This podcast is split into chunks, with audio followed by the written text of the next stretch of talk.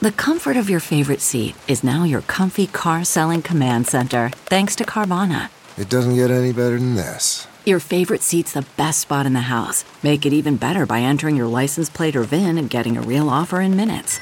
There really is no place like home. And speaking of home, Carvana will pick up your car from yours after you finalize your offer. Visit Carvana.com or download the app and sell your car from your comfy place. What makes a life a good one? Is it the adventure you have?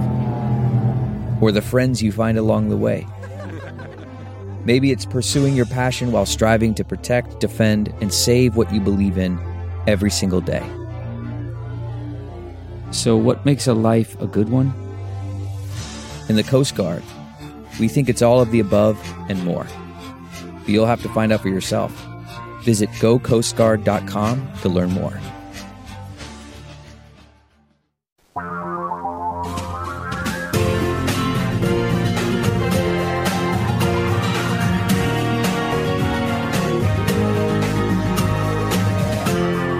This is the Thom Hartmann Program. And greetings, my friends, patriots, lovers of democracy, truth, and justice, believers in peace, freedom, and the American way.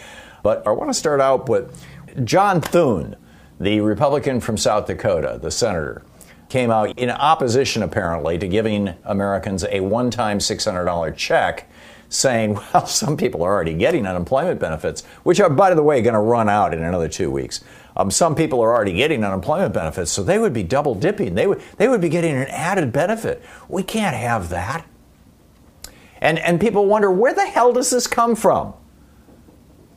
You know, is it just that they really hate working people and they really think that the billionaires who fund them and the big corporations that pay for their campaigns are the only real humans on earth?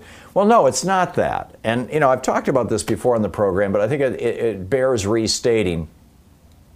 John Calvin back in the day, and we're talking back in the 16th century, right? Or maybe the early 17th century. John Calvin, a religious leader in Europe, Scotland, as I recall, was struggling with the question, and, and, and frankly, you know, the modern Calvinist church is not quite as crazy as all this, but Neo Calvinism still survives. They were struggling with the question if it's true what the Bible says that we're all, you know, for all have sinned and fallen short of the glory of God, we are all born out of a woman's womb and therefore are covered with original sin. That's, you know, right there in the Bible, right?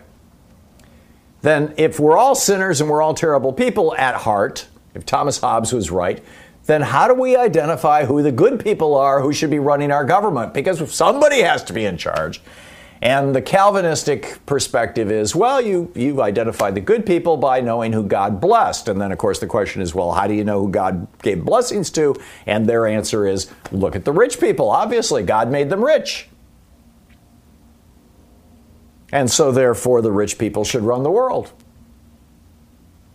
The first chapter of Russell Kirk's 1951 52 book, The Conservative Mind, the book that lit Barry Goldwater and William F. Buckley on fire and started the modern conservative movement. The book that to this day is quoted by Republicans. The first chapter is all about Edmund Burke, the British conservative during the American Revolutionary era. Thomas Paine spent two weeks at Burke's house on his way to France to get arrested in the French Revolution and got so pissed off at Burke. They had such huge arguments during those two weeks that Thomas Paine wrote an entire book rebutting Burke. It's called uh, The Rights of Man. It's still in print.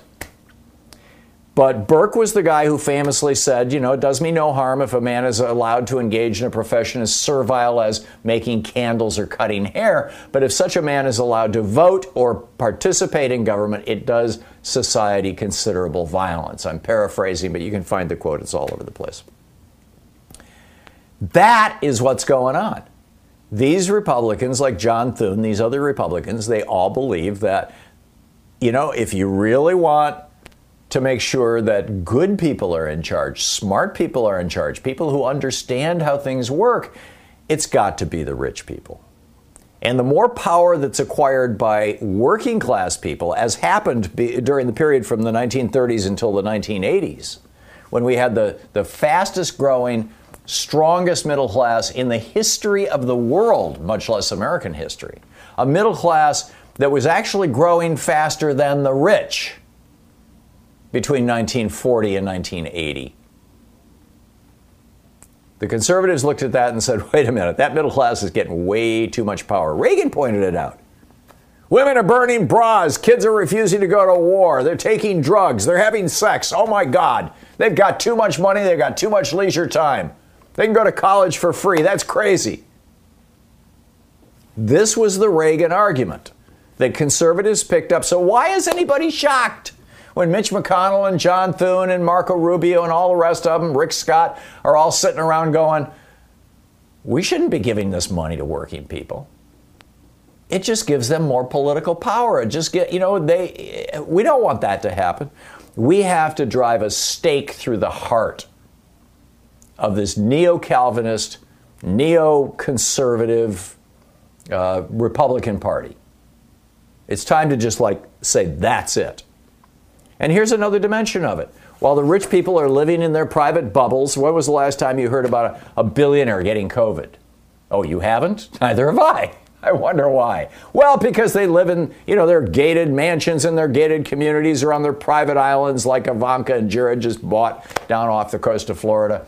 And and the, the servants that they have live in, and so they aren't exposed to COVID. And, you know, it's like it's like royalty. But the rest of us? Well, it turns out that the Trump administration wanted the rest of us infected. Honest to God, the Trump administration wanted as many Americans as possible infected. A lot of people scratched their heads last week when Donald Trump, in, in a you know it wasn't a press conference, but in you know in one of his conversations with the press, somebody said, "Well, you know, you've got 15 million Americans who are infected now." And Trump was like, "Wow, we're getting close to 15 percent of the population." Well, 15 million Americans is actually one third of 15 percent of the population. You know, it's about four percent of the population, but but nonetheless, Trump was like, "Good, good, we're getting there." See, they had this theory that if everybody got infected, or if a lot of people get inf- got infected, we would have herd immunity. And therefore, everything would be good. It literally has never worked before with any disease. It didn't work with polio, it didn't work with measles, it didn't work with. I mean, you know, you could argue that it worked with chickenpox, sort of. But, you know, it's not that deadly a disease, frankly. And it wasn't until the mid 1950s that we even had a vaccine. But it has really never worked with any kind of serious disease that kills a lot of people. And that's why we have 300,000 dead Americans. And on the other side of the break, I'm going to tell you what has happened to the, I think we're up to 17 million Americans infected now. What is happening to a sizable percentage of those 17 million Americans, many of whom are going to need health care for the rest of their lives for ongoing disabilities that the Republican Party doesn't want you to have. In fact, between 10 and 20 million Americans have lost their health insurance in the last year because they lost their jobs with COVID because of the COVID epidemic. And then you've got these people who are, you know, like the guy who was in charge of security at the White House. I think his last name was Bailey. Um, he, he, he was three months in the hospital. He had his right foot and lower leg amputated and his left toe amputated.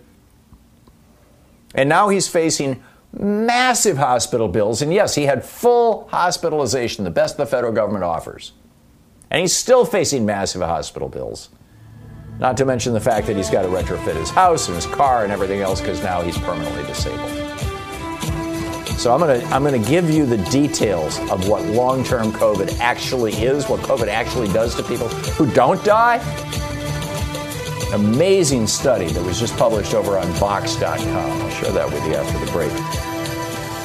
But here we have this guy from the from the Trump administration saying it would be best if we opened up and flooded the zone with COVID. This is the Thom Hartmann program which is why Trump's been doing maskless rallies and, and why Mike Pompeo had tried to have maskless Christmas parties. We have a new video over at thomhartmann.com, and it's an interesting one. The phrase, pull yourself up by your bootstraps, has a really interesting history And the exploitation of that phrase and that history by right wingers in 20th century America, or late 20th century America, now 21st century America, also has a fascinating and rather grim history. But it's used as justification by right wingers to say, oh, you know, poor people, their poverty is their own fault. Check it out. It's over at thomhartmann.com.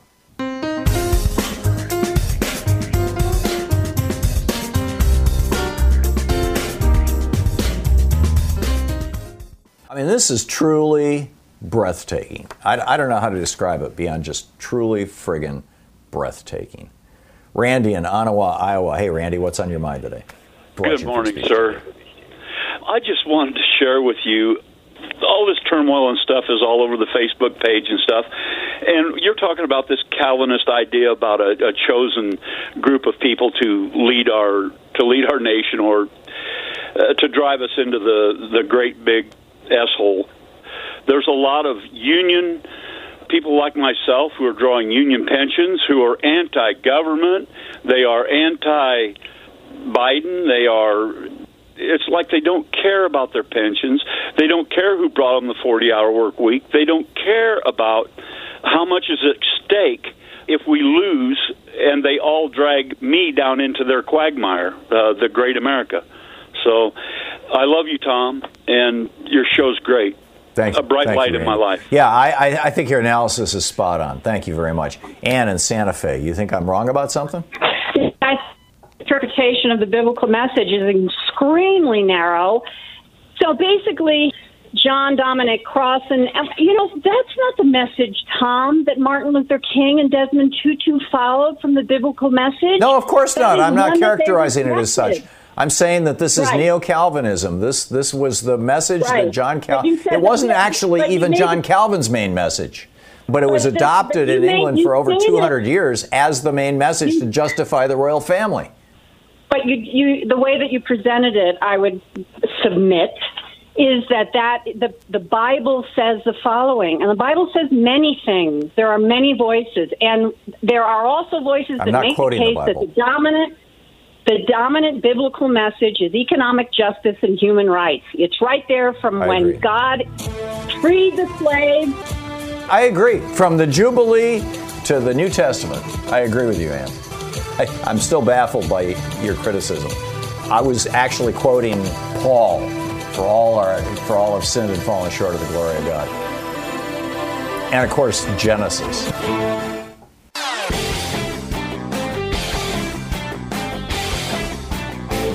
Share the Thom Hartmann program with your friends. We're available on SiriusXM, Free Speech TV, Pacifica, commercial stations nationwide, YouTube, Twitter, Facebook, on the Thom Hartmann app, and you can even tell your smart speaker to listen to the Thom Hartmann program.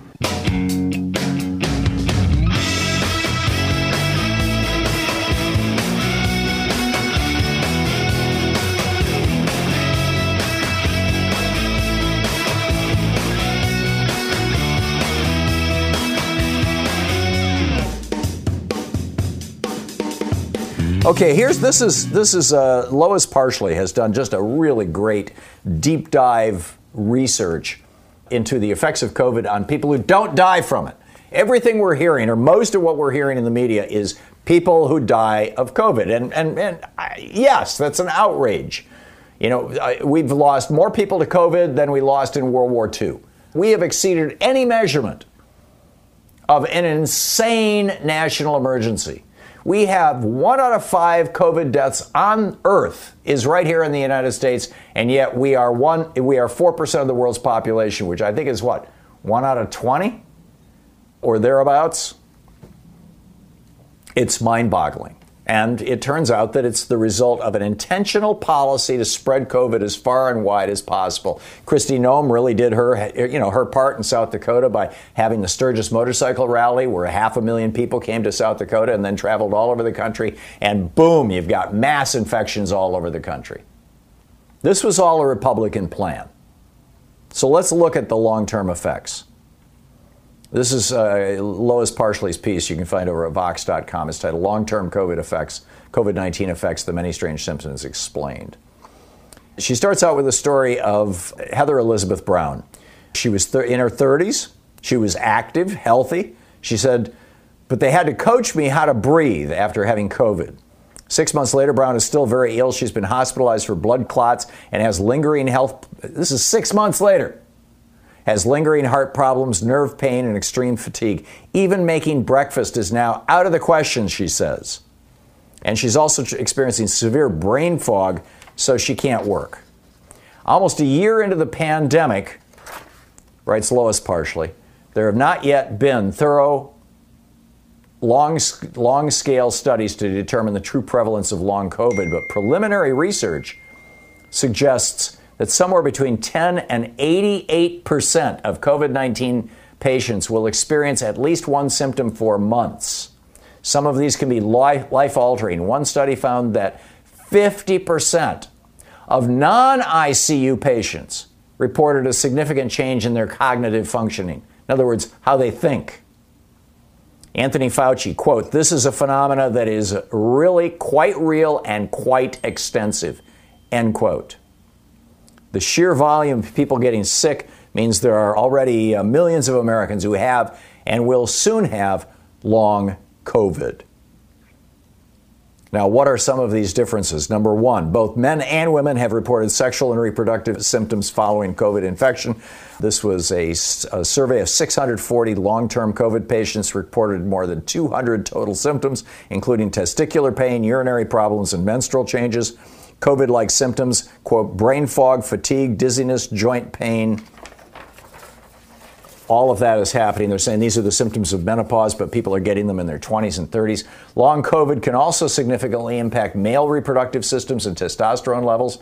During acute illness, the testicles are attacked by the virus directly because they are one of the highest sites of ACE2 expression. This condition, quote, frequently presents in men with erectile dysfunction. They also found autoimmune orchitis, which is an inflammation of the testicles, which leaves you infertile afterwards. You can no longer have babies. It affects the arteries in the penis, making erections uh, difficult or impossible. Erectile dysfunction is highly prevalent, particularly when you look at the groups who have had COVID from the study. By the way, something that you should tell all those guys with, the, with their guns running around without masks. One study found 81% of ventilated patients developed delirium. One in five patients experienced long term cognitive impairment. One out of five, they're long term cognitively impaired. New research suggests that around half of asymptomatic, that is, people who have no symptoms, can have damage, permanent damage to their lungs. Large blood clots are cause tissue damage requiring amputation. Smaller clots can restrict blood flow in the lungs, impairing normal oxygen exchange. This is among people who are not hospitalized. If clots travel to the heart or brain, they can also cause strokes or heart attacks. As 23 year old Riley Behrens recently suffered after corona infection. Before this, she said, I was a healthy young athlete with no major medical conditions. A study published in the Annals of Vascular Surgery found a twofold increase during the pandemic in major amputations and a spike in the number of stroke patients. In half of 172 hospitalized coronavirus patients, the scientists found auto antibodies. These are things, when these are injected into lab mice, the animals develop blood clots. COVID 19 patients, half of 1,216 COVID 19 patients, again, not hospitalized, in one study also had heart abnormalities, and one in seven had severe cardiac issues. People can present without any lung symptoms, just have heart and brain involvement, says Eric Topol, a professor at Scripps Institution. It continues.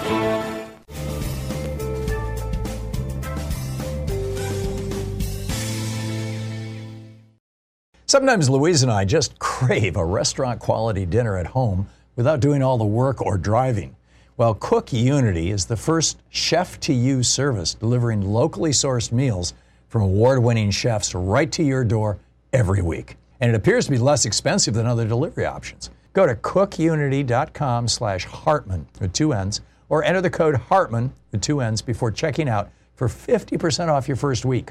We just received our first meals from Cook Unity, and what a huge difference it is to get the best chefs in the country to bring creative, delicious meals to us and you every week. Every meal is handcrafted by chefs and made in local micro kitchens, not large production facilities. We just had the Chipotle maple glazed salmon with green beans and mango pico de gallo. It had everything we love in a meal. They have all sorts of options like vegan, paleo, pescatarian, gluten free, and more.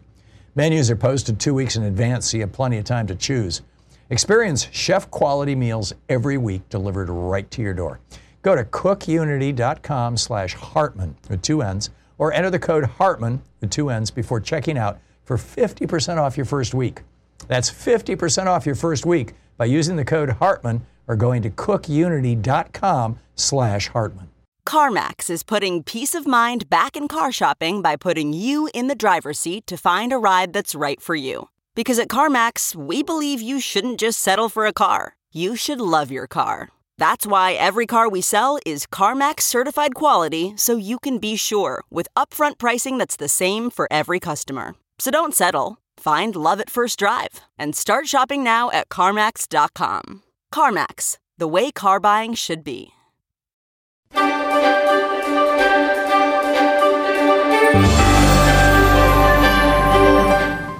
Today in our book club, we're reading from Reconstructing the Gospel Finding Freedom from Slaveholder Religion by Jonathan Wilson Hartgrove with a foreword by the Reverend William Barber II.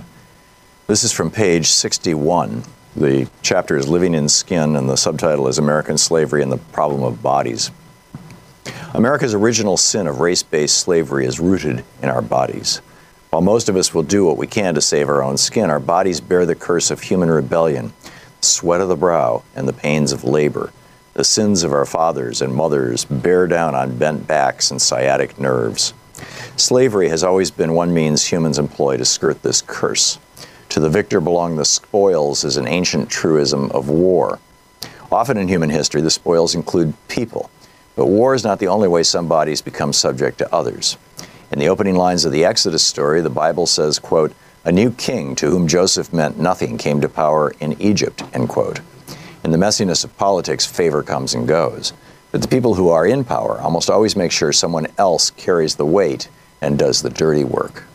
The unique contribution of slavery during the establishment of the American colonies was the employment of skin color to assign a class of people to perpetual servitude. Originally, white and black people came to the colonies as servants of the settler class, but race based slavery emerged as an efficient means of building up the plantation economy by permanently assigning people of African descent to the status of slave.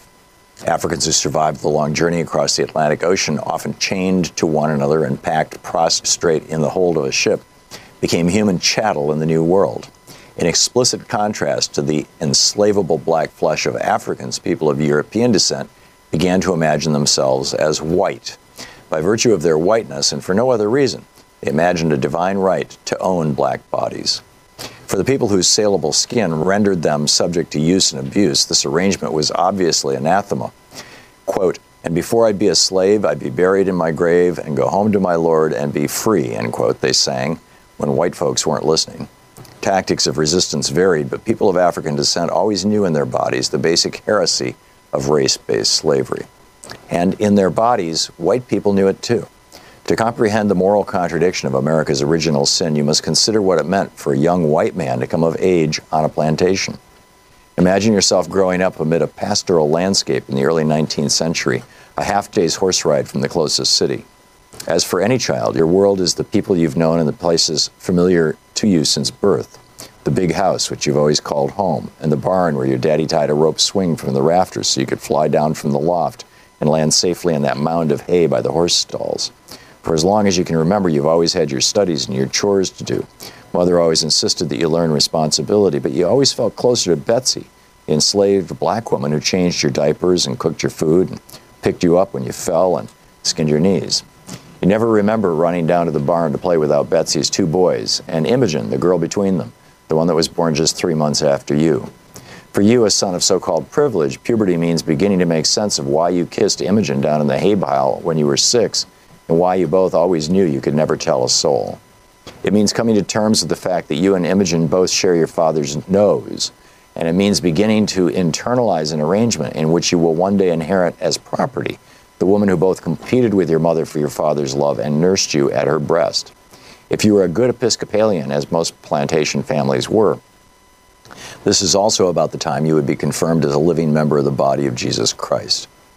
The Southern writer Lillian Smith wrote a century after slavery's end Now at one's feet there are chasms that had been invisible until this moment. Describing an experience shared in silence by generations of white Christians, she observed how, quote, one knows and never remembers how it was learned, that there will always be chasms, and now across the chasms will always be those one loves, end quote. To observe that race based chattel slavery was a gut wrenching experience that white people also experienced in their bodies is not in any way to equate their suffering with that of African Americans. It is instead to try to understand the lived experience that informs the ways they read the Bible and imagined their world. Because even though slavery ended in 1865 in the United States, most white Christians went on reading the Bible and seeing the world around them exactly as they had before. Growing up Southern Baptist in North Carolina, I memorized scripture in the King James Version and engaged in a serious program of discipleship as a white adolescent without ever giving serious consideration to the Southern in our denomination's name. Then in 1995, the summer before my freshman year of high school, the Southern Baptist Convention issued an official apology for its endorsement of slavery. There it was. We'd separated ourselves from our American Baptist sisters and brothers some 150 years earlier in order to stay Southern and keep our slaves. Enough water had passed under the bridge for our elders to decide it was time to bury the hatchet. They said they were sorry. But their concession stirred up old fears. Before I'd finished high school, a conservative movement within the denomination insisted we had become too liberal, took over the denomination, and forced everyone who worked for the International Mission Board to sign a statement of faith to which they added an article about female submission. It was the first time in my life I'd seen people on the local evening news being interviewed about my church. The book, Reconstructing the Gospel.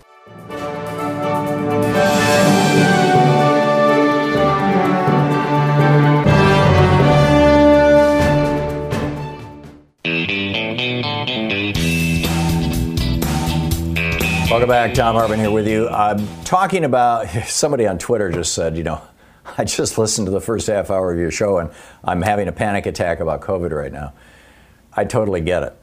We all should have been having panic attacks about COVID back in friggin' January. I mean, we knew by February that many of these symptoms were associated with COVID. The Chinese had published this in late January. But Donald Trump and the Trump administration not only lied to us about it and told us, oh, it's just like the flu, but then they actually encouraged Americans to get infected. The entire, the entire Republican Party has adopted this as basically an article of faith. Yes, getting infected is a good thing. Don't wear masks. And so we've got these mask holes who are running around going into stores. You know, the, the viral video of the young woman who was working, I think, with Burger King, and some a couple of mask holes come in and start, you know, saying, "Oh, it's our we have a religious exemption," and she's like, "Okay, I quit. I'm tired of putting up with these fools." And I, you know, there's a thread over on DU. Same thing. As, as somebody's kid was working at a, a fast food restaurant where the manager refused to enforce mask policies. He got it gave it to his parents. Now his parents have it. They're post DND. I mean, this is nuts. The Republican Party has and the Trump administration have openly embraced a policy of infecting as many Americans as possible. So let's take a serious look. I think it's really important. And those of you on hold, I'll be picking up your calls in just a few minutes, but just give me another four or five minutes here. Take a serious look at what happens to people who don't die, who don't even end up in the hospital, but who get COVID. Because there's 17 million of us right now who are symptomatic enough to go through all the hassle of finding a testing place, waiting in line, or making an appointment, having something shoved halfway up into their brain, you know, up into their sinuses anyway, and, you know, which is very uncomfortable. I know several people who've been through it now. And on top of those people who are symptomatic enough that they're thinking, gee, I better get tested, there's an equal number who have no symptoms but are going to be suffering, many of them are going to be suffering these symptoms long term. So back to the study, this is from Scripps Research Institute. He said people can present without any lung symptoms, just heart and brain involvement. These include cardiomyopathy, cardio heart, myopathy, you know, inflammation, dysfunction, I'm not sure the exact, but uh, a disease of the heart muscle that makes it harder for your heart to pump, myocarditis or inflammation of the heart muscle, pericarditis, inflammation of the pericardium. That's the layer, the two layers of tissue that surround the heart and protect it. One study of 54 college athletes who had mild COVID cases found that a third have pericarditis, even though they had been symptom free. One third of them now have heart damage. Kate Meredith of Beverly, Massachusetts, for example, first got sick in March. Now she has tachycardia, or an abnormally elevated heart rate. I get up to do the dishes and it jumps to 140 beats a minute, she says. Can you imagine? Your heart just jumping out of your chest just because you stood up to do the dishes? For the rest of your life? Maybe. I mean, we don't know. It's, it's only been around for a year, but you know, typically with any other disease that causes these symptoms, it becomes long term. Frances Simpson, a psychology lecturer at Coventry University in the UK, uh, had allergic reactions. This is called mast cell activation syndrome. She had he- has headaches, rashes all over her body, and extreme fatigue that has completely debilitated her. One period, again, I'm, uh, this is, I'm reading from a study. I just tweeted the study out, by, by the way, or I tweeted it in response to somebody, so you may have to look at my tweets and responses uh, of this actual study that I'm reading to you. This is from Vox.com. It's by Lois Parshley. It's titled Long Term COVID 19 Effects The Many Strange Symptoms Explained. One peer-reviewed study found that a surprising 40% of COVID of, of COVID-19 patients showed some kinds of neurological manifestation and more than 30% have impaired cognition. Cognition is your ability to think. Cognitive processes. These include brain fog, extreme fatigue, difficulties with short term memory, intense headaches, tingling, and numbness. Davis, the, the woman I mentioned earlier, uh, for example, when she stands, blood pools. Now, she's, she never was hospitalized. She had mild symptoms. She's still at home. But when she stands, blood pools in her lower extremities, making her feel faint and exacerbating her brain fog. The nervous system continues to release hormones to tighten her non responding blood vessels, increasing her heart rate and making her entire body shake. A 40 year old woman in Los Angeles has headaches, seizures, and hallucinations.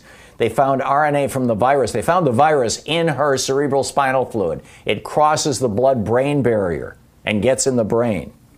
In fact, they note in the article the virus can enter, directly enter and damage cells in the brain's choroid plexus, which has cells with ACE2 receptors. Those are the receptors that the virus uses to get into cells.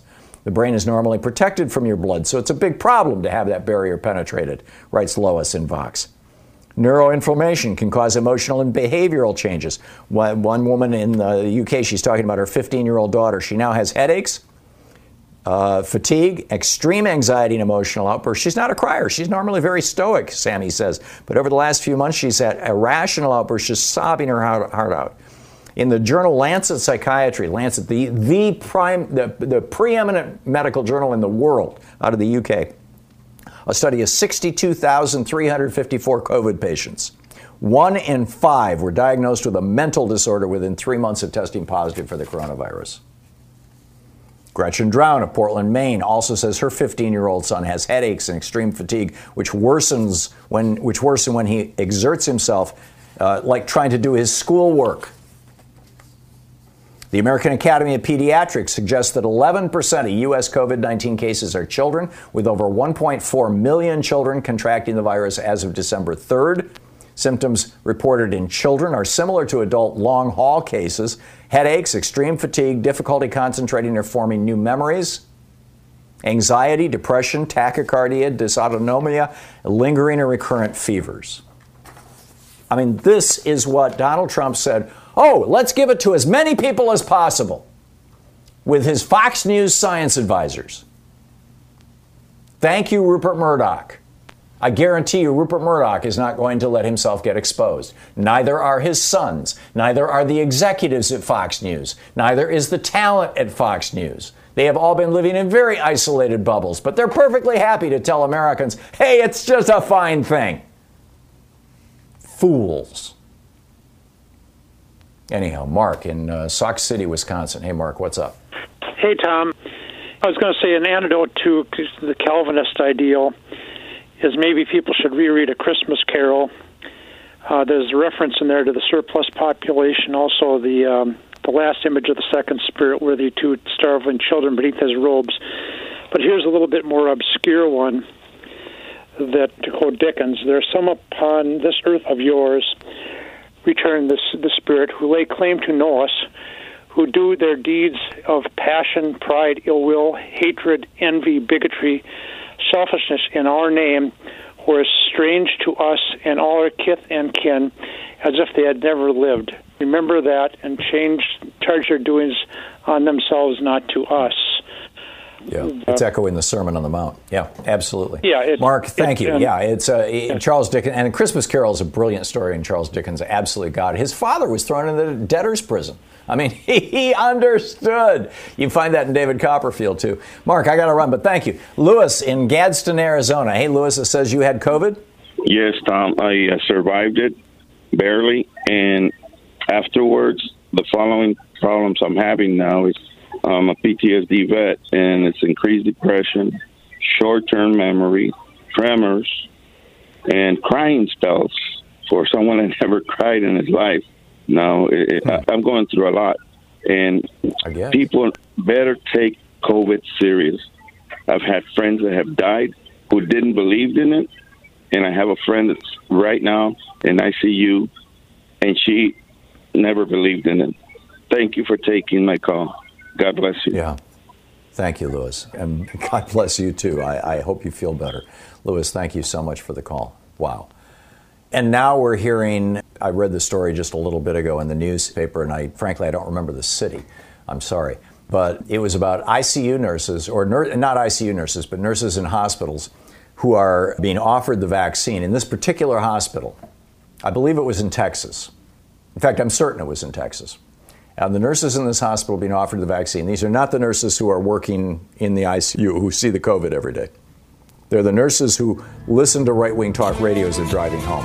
Half of them are refusing to take the vaccine because they say that they heard on right wing talk radio that it's just a scam, it's a conspiracy, or they saw on the internet that you know it's it's uh, whatever. I don't even want to recite these conspiracy theories. You know what they are anyway. I mean, this is how, how you know when the president of the United States says something, a lot of Americans actually believe it. You're listening to Thom Hartmann. Visit thomhartmann.com for audio and video archives. And believing the president of the United States is not just killing people. We're going to have probably at least six or seven million disabled, permanently disabled people from this disease.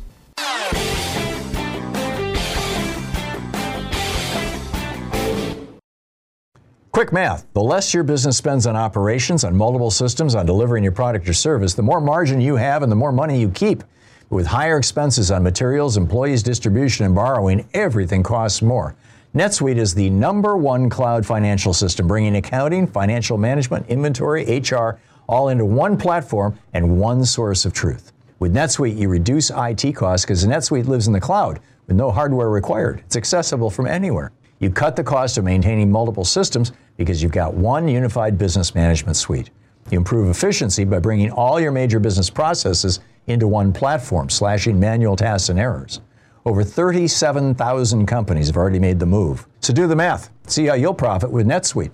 By popular demand, NetSuite has extended its one-of-a-kind flexible financing program for a few more weeks. Head to netsuite.com slash Hartmann with two N's. netsuite.com slash Hartmann. That's netsuite.com slash Hartmann. Okay, picture this. It's Friday afternoon when a thought hits you. I can spend another weekend doing the same old whatever, or I can hop into my all new Hyundai Santa Fe and hit the road. With available H track, all wheel drive, and three row seating, my whole family can head deep into the wild. Conquer the weekend in the all new Hyundai Santa Fe. Visit HyundaiUSA.com or call 562-314-4603 for more details. Hyundai, there's joy in every journey.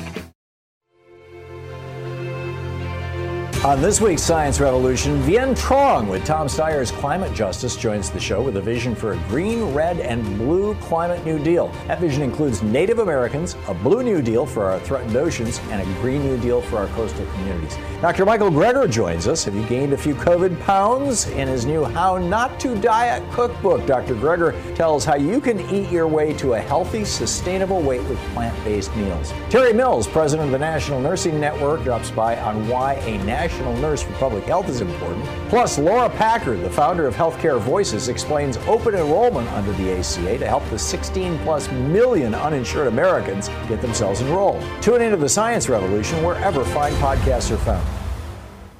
Marco in Los Angeles. Hey, Marco, what's up?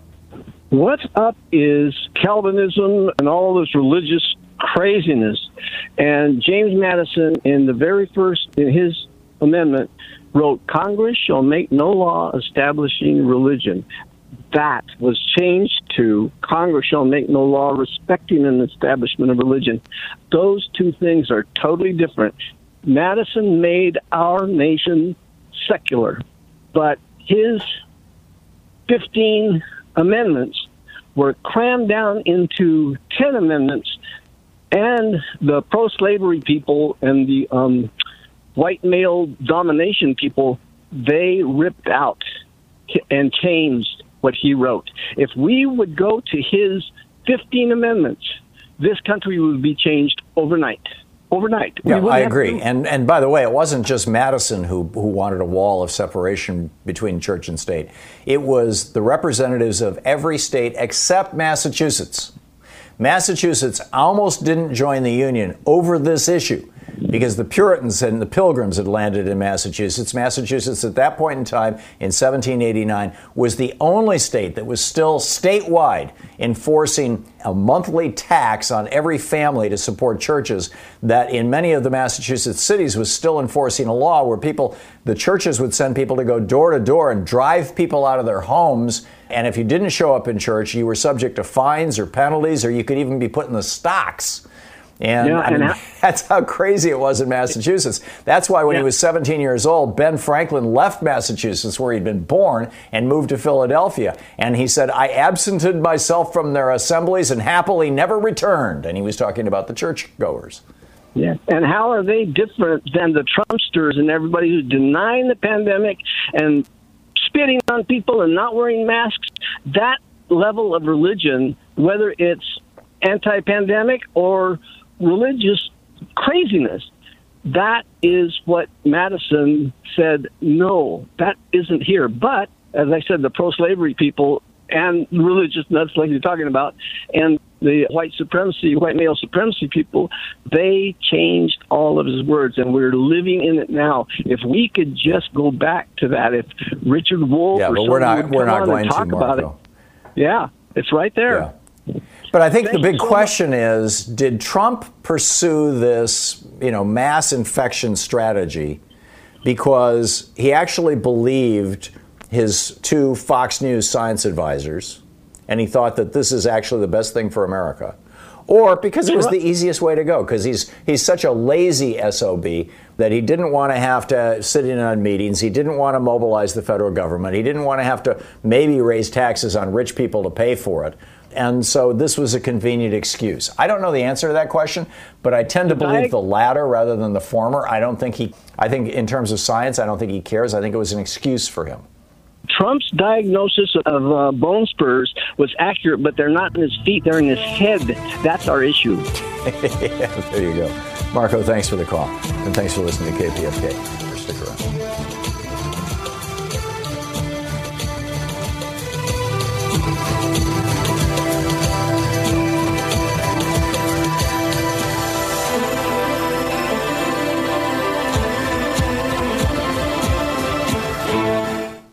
Hey, we have a new video from over at thomhartmann.com.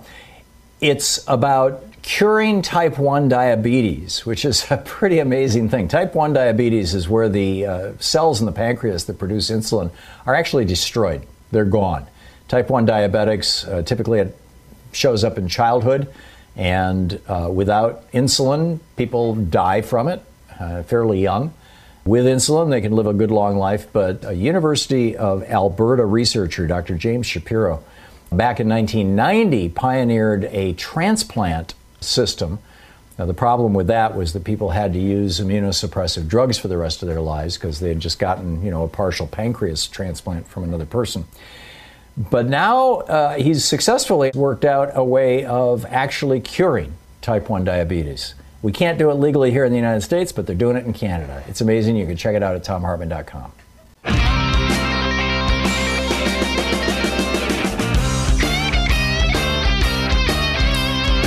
Welcome back. Thom Hartmann here with you and uh, Dan in Chicago. Hey, Dan, what's on your mind? Hello, Tom. Uh, God bless you for all that you do. When Thank you. you can convince seven million people, and maybe not as many, maybe more than that, that a snoot full of COVID is okay, but quality, affordable, comprehensive health care is not okay. Is socialism. You have to stop. Yes, and you have to stop talking to those people. Republicans have convinced a segment of this country through, and I'm an African American male, I'm 56 years of age. These people, the I think catalyst is it's hate. This is hate based on race. And they're using it to do a lot of different things. This whole thing about immunity, that's quackery to start with. But when you can convince people of that and also convince them that health care is not good for them. There was a caller uh, about two months ago, you were talking to a caller, and you used an airplane analogy. And if 900 people every day were dying, would you get on board a plane after 10 days? And the man said yes. How do you respond to that? How, how do you continue to talk to someone like that? And and and I will say this, and I'm going to hang up. Thom Hartmann, who is known for loving the quality of a good debate, told the man, I have to stop talking to you. You're too stupid to continue to talk to. I know for you, Tom, to call someone stupid and hang the phone up It's on tough. them is tough. You have a good day, Tom. God bless. Thank you, Dan. Great to hear from you. Diamond in Hollywood. Hey, Diamond, what's up? Hi, how are you? Good. I So far, am so good. calling. Be- good. I'm calling because for two things. I have read that some rich, you know, Republicans are getting COVID. I believe it's because they're malignant narcissists and they believe they're invincible. However, I'm calling to say that basically the stimulus is really important for those of us who are performers and gig workers to get because a lot of us have qualified for unemployment, but because of kinks in the system that are going on right now, you know, it has been months we haven't gotten anything. And, you know, I just think that that's so necessary to get. Oh, yeah. This is Mitch McConnell has been refusing to pick up either of the two COVID recovery bills that the House of Representatives passed, once, one in May, one in July, the HEROES Act in May. I, I don't think there's a name for the one in July, but it was basically half the HEROES Act. And he's refused to do that because he wants to blackmail the Senate. He wants to cut a deal and he needs maximum leverage. And maximum leverage means that you don't give in to anything until today or tomorrow because this is when Congress is going to break for Christmas. And everybody knows hmm. that all the benefits and all the protections, including eviction protections, and it all ends in two weeks. And, and Congress will not be back because you know next week is Christmas and the week after that is is New Year's. And this is the game McConnell is playing. And it's a game, by the way, that he's been playing for most of his career. This is what he does. The man's a sociopath. All he cares about is power and his own power. He has no principles, he has no governing theory other than, I'm in charge. He has no economic uh, ideology. He's never expressed that. It's just whatever's going to gain him power. Uh, Diamond, spot on. Thank you. Bill in Clifton, New Jersey. Hey, Bill, what's up? Yeah, hey, uh, when you mentioned Calvinism, it reminded me of Dorothy uh, Parker's quote when she said humorously, if you want to know what God thinks of money, look at who he gave it to, obviously. But as far as the the part about ED for people who Mm. get the disease, Erectile they dysfunction? should play it up. Yeah. They should play it up as much as possible. My ex-wife worked in the jewelry business, and they used cyanide to strip gold off of things. And these Russian jewelry workers would stand over the tank with the cyanide, and she told them stop doing it, and they didn't care. And one day she said, "You know, if you do that, you're going to become impotent." And they all backed off. And uh, uh, that was the thing that that real. We should run a. TV commercial. There's a couple in bed, and the guy is going, Mm-hmm. I'm so sorry, honey. I thought I could do it, but since I had COVID, I just can't. And she's got this Mm-hmm. Harump look on her face, you know, and maybe make him look like, you know, one of these uh, so called militia guys. Mm-hmm. Right, Uh, right. that would be effective, Bill. That, that would be a PSA Right. that the ad council should be working on right Uh-huh. now. Right, right. I also wanted to extend my respect to the McConnell family to becoming a one-income family now. It's going to be tough, I know. That is, You're talking about Elaine Chao? For job. Oh, because uh, well, Elaine Chao still, you know, is the heir, is the she's worth hundreds of millions of dollars. She's the heir to a shipping know, fortune, so she still has an income income. family now. Yeah. Yeah, I got it. Bill, thanks a lot for the call.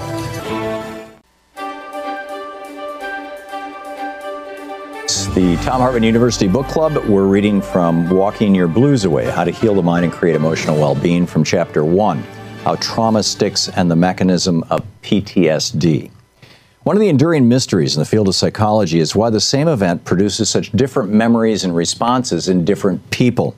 Citing a report in the New England Journal of Medicine, the writer noted the researchers surveyed more than 6,000 soldiers in the month before and after service in Iraq and Afghanistan. Almost 17% of those who fought in Iraq reported symptoms of major depression, severe anxiety, or post traumatic stress disorder, compared with 11% of the troops who served in Afghanistan.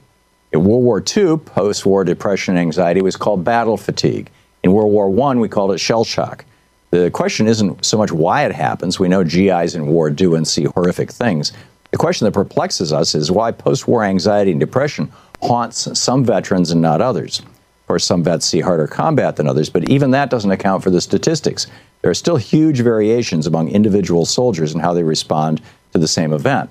The same is true in the civilian world. Some people develop PTSD and others don't, facing the exact same circumstances. In order to understand why some people are still shocked months and even years after a traumatic event, it's necessary to first understand how the brain and mind processes trauma.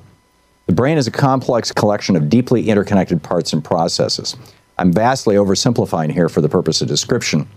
And in light of those caveats, here's a possible scenario that's not inconsistent with much of what's known about brain function.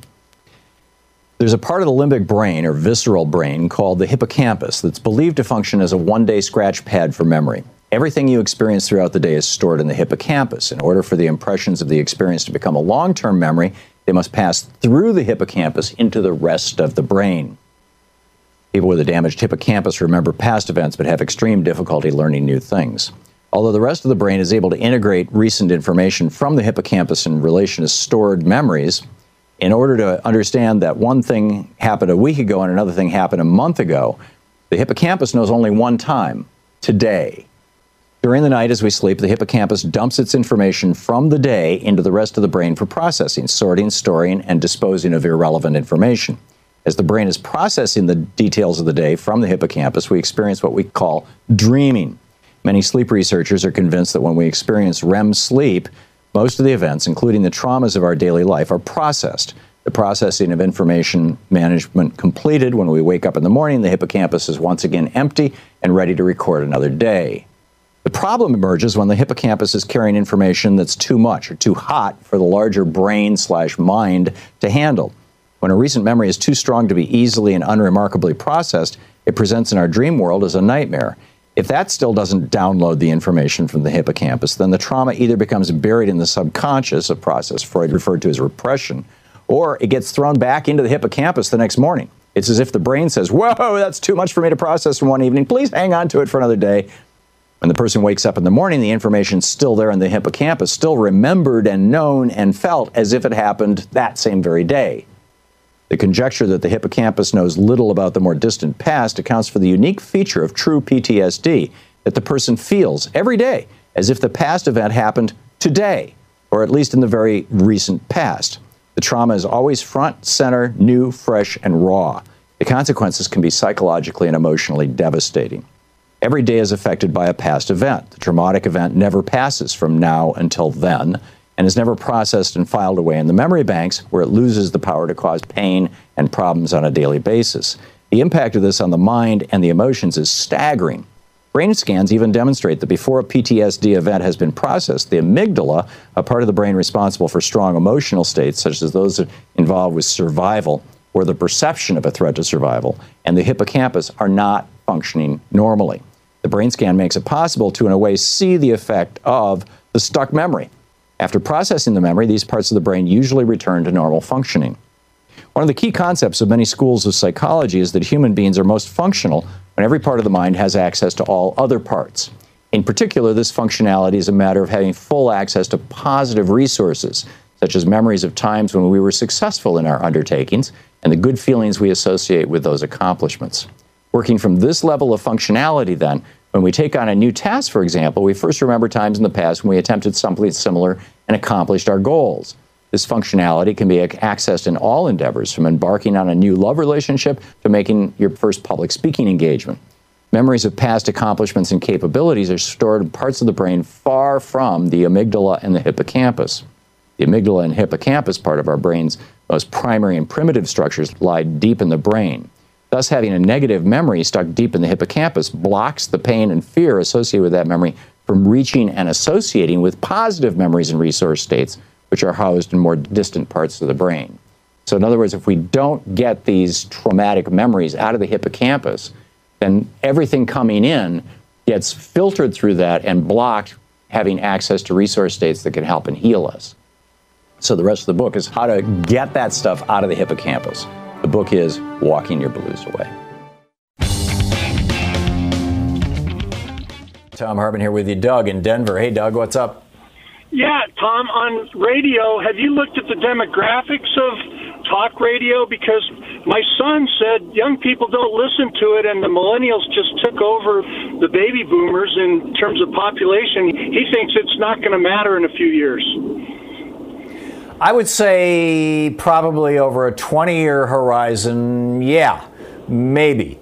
I don't think these legacy radio stations or any of the radio stations are just going to go away because it's it's a source of free data. You know, you don't have to connect to the internet to get it. You don't have to pay an internet service provider or any of that kind of thing. But you're absolutely right. The demographics of talk radio listeners, both conservative and progressive, tend to skew 40 plus and 50 plus actually heavily.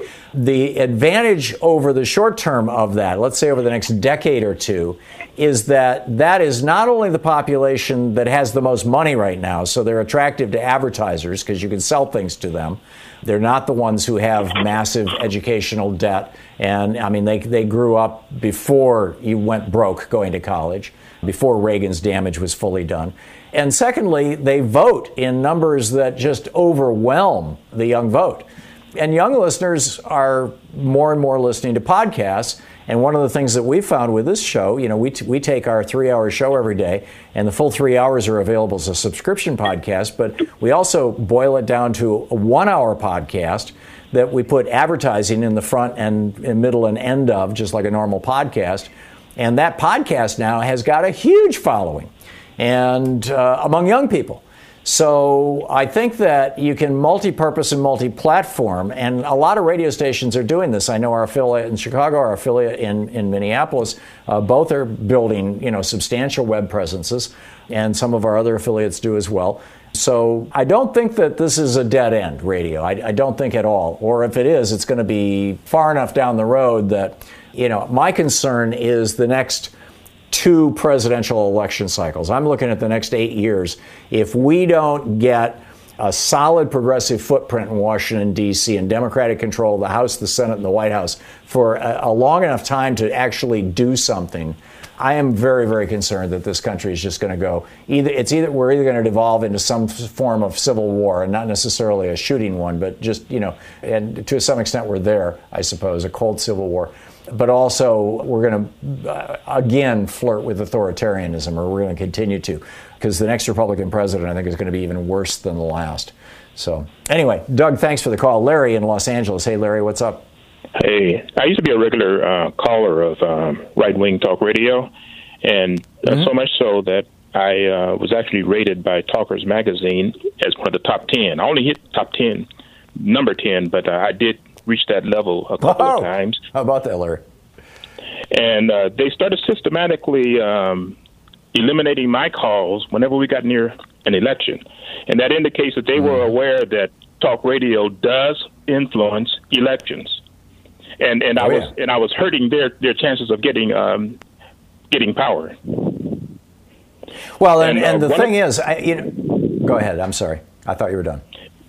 One of the uh, programs that uh, still took my calls after they actually they started banning me for life, but one of the programs that still took my calls instituted a new policy while I was waiting online, and uh, they stated that uh, we're not going to let people call once a week anymore. From now on, you're going to have to start calling only once every three months or four times a year versus 52 times a year. Hmm. And I was still on the weird. air. I was still online waiting for him to put me on the air. And he said these words over the air. He says, When you lose your credibility, you have nothing. And then he clicked me off line, indicating I was hurting his his uh, his brand. But I was hurting his brand, and when you hurt their brand, they get rid of you. Yeah, I know. I when I lived in Atlanta back in the '80s, I used to call into Neal Boortz's show, and I would have. He's a libertarian. He's no longer on the air, but we would have arguments about libertarianism, and and he was willing to do that. But he was unusual in that regard, and and by and large, and and I think that. Uh, you know, I'm unusual, I suppose, in that regard, because if a conservative calls into my program, and they, from time to time, you'll hear them calling in. When conservatives call into my program, I want to take them first because I want to have those conversations because I really and truly believe that my positions on Medicare for all or doing away with student debt or a Green New Deal or reforming policing in the United States, I mean, you know, ending homelessness. I really believe that not only are my positions right, but that I have the data to defend those positions. And so I I, have- I love have- having those conversations. But, but the guys on the right, they're selling BS, and they do not like it when you call their BS. Back to you, Larry. I have the same opinion that you have regarding my positions. And what started happening before they banned me for life is they started putting me on hold, and there were several times where I would be on hold for three hours. I was a disagreeing caller, and they were putting me on hold for three hours. I had to go out and buy another cell phone, and I would call the radio station with a second cell phone and tell them, You're putting me on hold for three hours. And sometimes that would work, and it would put me on the air. Yeah, that's crazy. That's crazy. And it's also economically crazy. I mean, it costs us three cents a minute to, you know, for every caller. And, you know, if somebody's on hold for hours, that's money. It's, you just don't want to do you that. know something? You, Um, you know something that's funny? They actually told that? me that uh, that was that was the case, and they, then they asked me, "Why would we do that?" Yeah, but it, it cost, yeah, well, that's very strange. Yeah, because it costs us money. It doesn't cost the caller money, uh, unless you've got a weird plan. But Larry, thanks a lot for the call. It's great to hear from you. Thank you all for being with us today. Tag You're It. Get out there, get active. We'll see you tomorrow. Have a great afternoon. Be good to yourself and people around you. Go out of your way. We'll see you. You've been listening to Thom Hartmann. For audio and video archives, visit thomhartmann.com.